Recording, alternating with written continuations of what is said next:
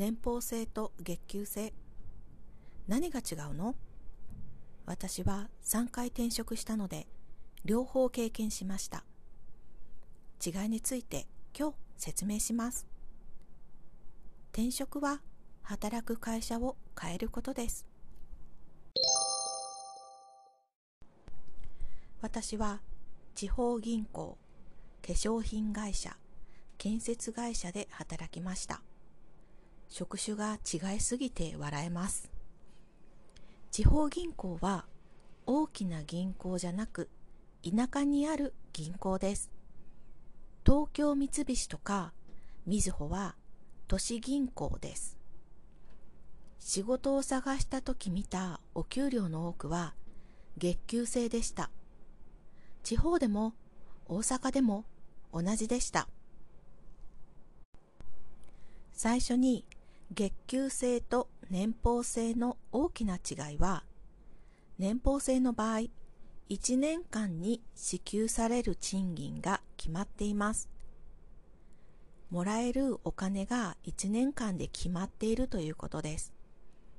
その金額の12分の1が毎月振り込まれます。月給制は例えば会社の経営が悪くなった場合など給料を払うのが苦しくなると会社側の決定で給料を減らすことができます。つまり月給制は1年にもらえるお金がわからないということです。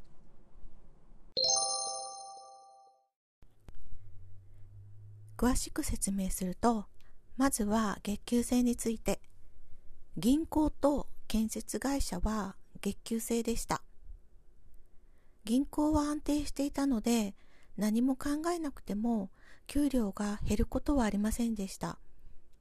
もらえるボーナスがちょっと多いか少ないかの差でした。でも建設会社はとんでもなく大変でした。不景気でボーナスが3年間ありませんでした。ですが月給は毎月同じ金額がもらえました。不景気が終わった時はたくさんボーナスがもらえました。いいポイントもあるし悪いポイントもあります。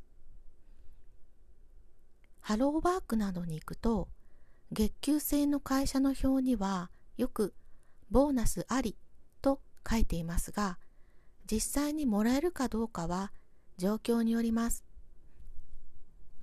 ありと書くのは違法じゃないです。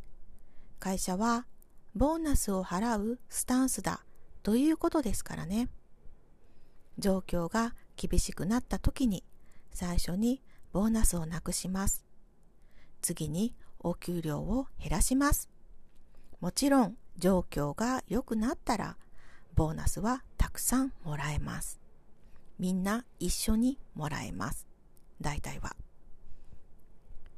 月給制は基本的に決められた金額が毎年上がっていくシステムです。実力があってもそれがすぐお給料に変わるかというとどうかな？昇進は早いと思いますが例外ももちろんありますよ。例えば国家試験に合格してすごい資格があるとか。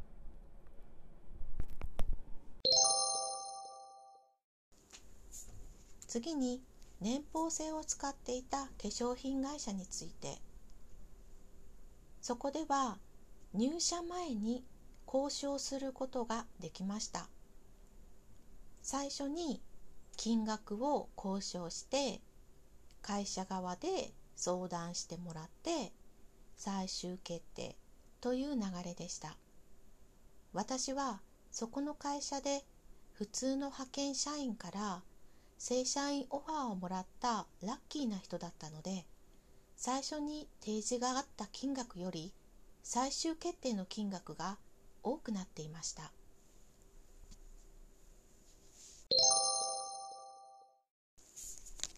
最後に日本で働く外国人の場合私の日本で働いている生徒さんは皆さん年俸制を使っている会社で仕事をしています。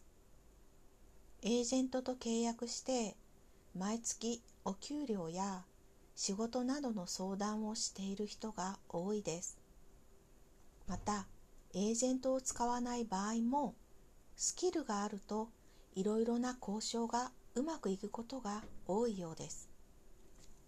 エージェントを使う時も自分で仕事を探す時も月給制なのか年俸制なのか最初に確認した方がいいです。大きな差ができると思います。以上仕事を探す時のお役に立てれば幸いです。日本語教師まみこでした。ありがとうございます。